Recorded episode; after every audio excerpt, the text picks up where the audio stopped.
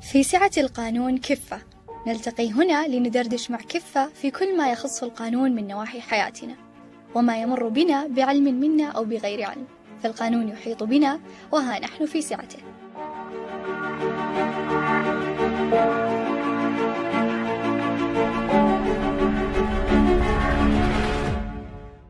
السلام عليكم ورحمة الله وبركاته ويا أهلا وسهلا فيكم مستمعين بودكاست كفة. في حلقة ممتعة والأكيد إنها مفيدة. معاكم أنا ريما الحربي.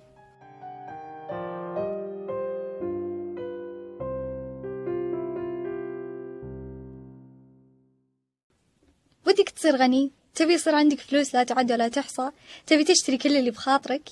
إذا سمعت مثل هالعبارات أو إذا الشخص اللي قدامك يشرح لك أنه إذا أقنعت عشر أشخاص بمنتج معين وأقنع العشر أشخاص عشرة غيرهم فأي عميل يجي من طرفهم لك نسبة من أرباحه وهالعدد طبعا بيتضاعف مع مرور السنوات وبتشغل أموالك وأنت مرتاح.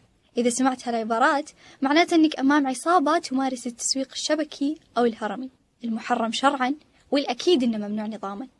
كثير في ناس يحاولون يشتغلون أونلاين وكثير في شركات تحاول تجذب المستثمرين للانضمام لهم عشان يكسبون أكثر. وكثير في موظفين متضايقين من دوامهم أو مدرائهم أو من روتين العمل والراتب إلى آخره. فلما يسمعون هالعبارات تجذب انتباههم وبيحسون إنها وسيلة سهلة لربح المال وهم جالسين في البيت. طيب خلونا نتعرف على هالعملية بشكل أوضح. التسويق الشبكي أو الهرمي كلهم وجهان لعملة واحدة اللي هو نظام ترويجي مباشر للسلع والخدمات عن طريق المشتركين بمنحهم عمولة مالية عن كل شخص يشتري من طريقهم وفق شروط معينة. لذلك يبذل المروجون جهد كبير لإقناع أكبر عدد من الناس للانضمام معاهم مقابل دفع مبلغ مادي ويوعدونهم بأن بتحصلون على المال مقابل إحضاركم مستثمرين جدد. طيب هالأموال هذه كلها وين بتروح في النهاية؟ أكيد للمستثمرين في المستويات الأعلى اللي يكونون على رأس الهرم. عشان نتعرف أكثر على هالتسويق خلونا نرجع بالزمن ونعرف تاريخ التسويق الشبكي الهرمي وكيف كانت بدايته مع تشارلز بونزي عام 1903 بأحد الأرياف الإيطالية قام بونزي بالهجرة إلى الولايات المتحدة الأمريكية لسوء حالته المادية واعتقد بأن الهجرة إلى أرض الأحلام بتحل كل مشاكله. وصل للبوستن وما معه إلا دولارين في جيبه. وللأسف الواقع كان عكس أحلام بونزي تماما. ومو أي أحد يصل إلى أمريكا بيصير مليونير بلحظة. مرت أول أربع سنين في أمريكا وقضاها بونزي بالعمل بمختلف المجالات. وبعد فترة حصل شغل جديد بيغير له حياته بشكل ما يتوقع. توظف في بنك لويجي زاروسي. زاروسي إيش كان يسوي؟ كان يدفع للناس فوائد ثلاث أضعاف أكثر من غيره في هذيك الفترة فكان يجذب مستثمرين جدد بشكل مستمر ودائم لكن زاروسي ما كان عبقري في الاستثمار نفس ما الناس كانت تظن فكان ياخذ أموال المستثمرين الجدد ويدفعها كأرباح لمستثمرين قدامى وكان شغله ماشي تمام وقاعد يحقق أرباح بشكل مو طبيعي لكن بعد فترة بدأ يضعف التمويل عنده وقتها حس إنه راح ينكشف طيب هنا إيش صار؟ إيش سوى زاروسي؟ قام زاروسي وترك عائلته وشغله وهرب بكل بساطة. وهنا كانت نقطة تحول حياة بونزي لأنه شهد على عملية نصب ناجحة جدا وشاف بعينه وعلى أرض الواقع أن في أحد محترف ربح كم هائل من الأموال وهرب بكل سهولة. فقرر بونزي يأخذ زاروسي مثل أعلى له ويسوي مثله لكن للأسف نصب على العالم ودخل مرتين للسجن أول مرة زور شيكات والمرة الثانية كان يزور أوراق دخول أشخاص إيطاليين إلى أمريكا. بعد ما طلع قرر أنه يصير إنسان صالح ويشتغل بطريقة شرعية. يمكن لأنه حس أنه نصاب فاشل لكن ما قدر يستمر. وبعدها بكم سنة فتح بونزي مكتب بوسطن عشان يبدأ الاحتيال الشهير اللي تسمى باسمه. هدف الشركة اللي فتحها كانت التجارة في القسائم البريدية. وعد اللي ينضم معاه كمستثمر إلى شبكته التسويقية بأرباح مقدارها 50% خلال 45 يوم وبنسبة 100% خلال 90 يوم. قدر بونزي يقنع عدد من الناس أنهم يستثمرون معاه وبالفعل بعد 45 يوم دفع لهم النسبة اللي وعدهم فيها ومن هنا بدأت شهرة بونزي. وصار محل ثقة ومصداقية فكل اللي ربحوا معاه راحوا قالوا عن هالاستثمار لأصحابهم وأهلهم وعن بونزي ومشروعه. لاحظتوا هنا الهرمية برزت. بونزي كان على رأس الهرم وتحت المستثمرين وتحتهم أهلهم ومعارفهم اللي نصحوهم بهالاستثمار بعد ما حصلوا أرباحهم من بونزي.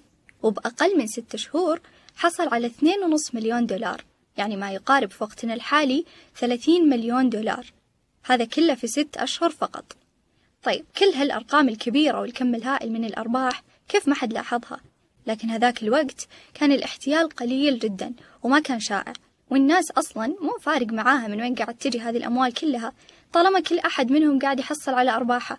والمضحك بالموضوع أن ما يقارب ال 75% من شرطة بوسطن كانوا مستثمرين عند بونزي يعني حتى الشرطة ما كان عندهم فكرة عن الموضوع ولا تساءلت حوله.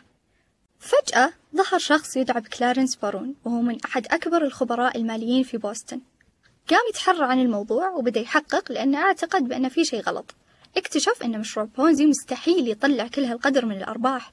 فقام وأعلن بالجرائد استنتاجه وكشف حقيقة مشروع بونزي فانفضح بونزي وتبين أن الأموال المسروقة تقدر بعشرين مليون دولار يعني تقريبا 270 مليون دولار في وقتنا الحالي.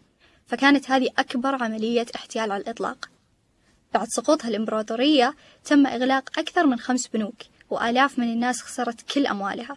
وعلى عكس داروسي بونزي ما قدر يهرب طبعا فتم إلقاء القبض عليه وسجنه.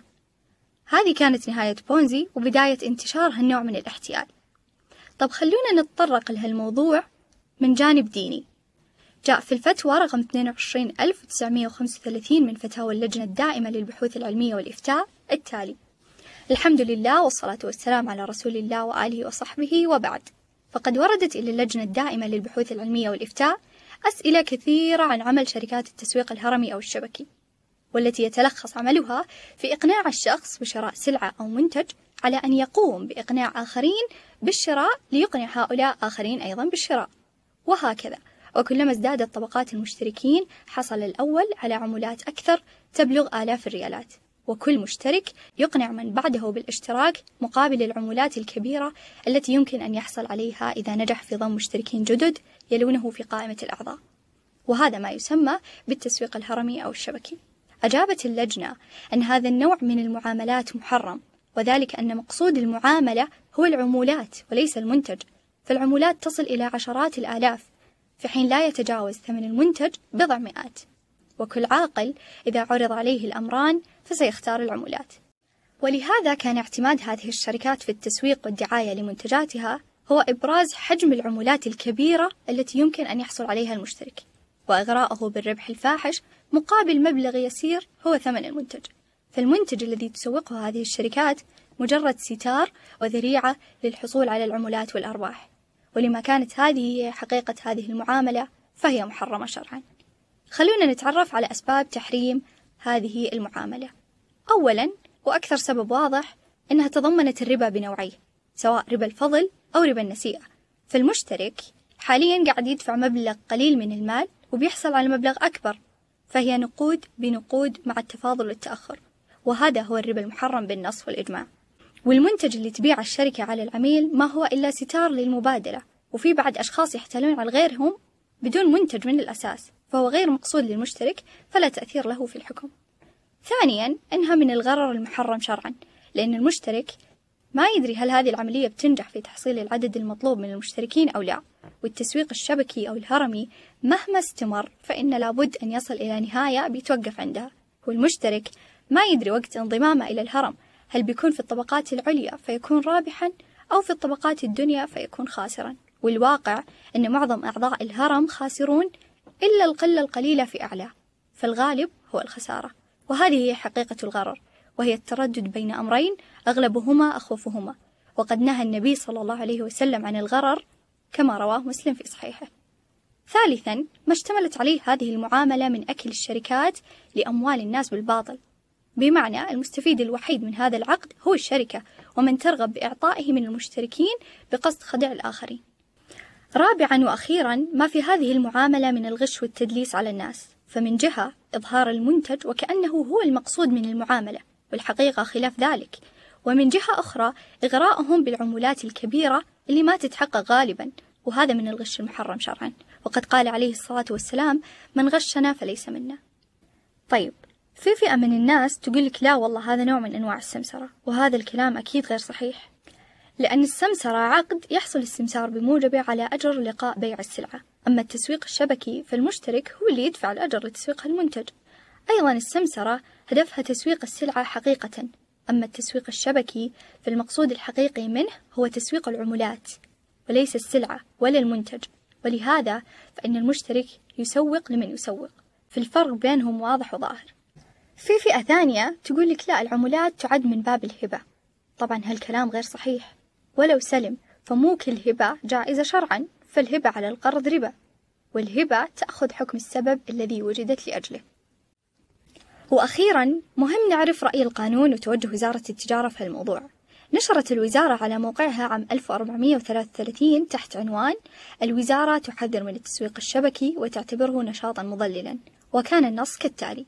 لاحظت وزارة التجارة والصناعة قيام بعض الأفراد من المواطنين السعوديين وبعض الوافدين بالإعلان والتسويق عبر بعض المواقع الإلكترونية ومن خلال عقد بعض التجمعات واللقاءات في الفنادق لما يعرف بالتسويق الهرمي أو الشبكي.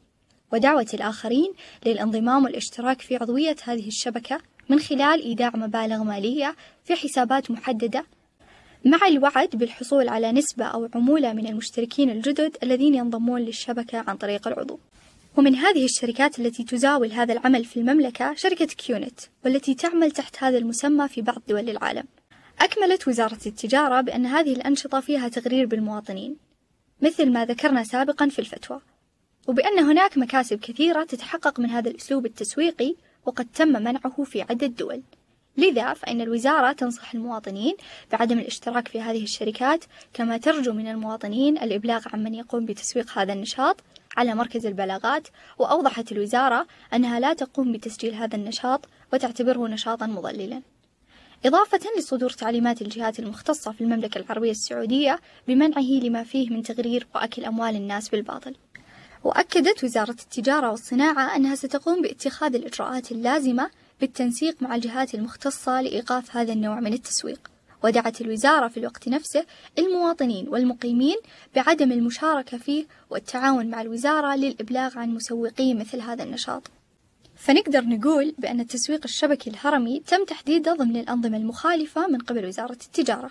وسيتم إخضاع أي شخص متورط في هالنوع من الأنشطة لعقوبات تعزيرية يرجع تحديدها لسلطة القاضي التقديرية.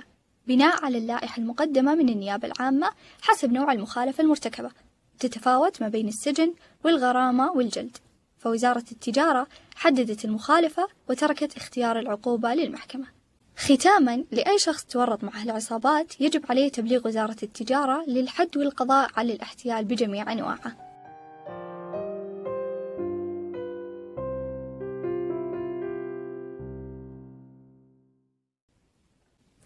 شكرا لاستماعكم أصدقاء كفة أتمنى أنكم استمتعتوا واستفدتوا معنا اليوم. إذا عجبتكم الحلقة شاركوها أصدقائكم ودنا نسمع آرائكم في هاشتاج بودكاست كفة نشوفكم إن شاء الله في الحلقات القادمة.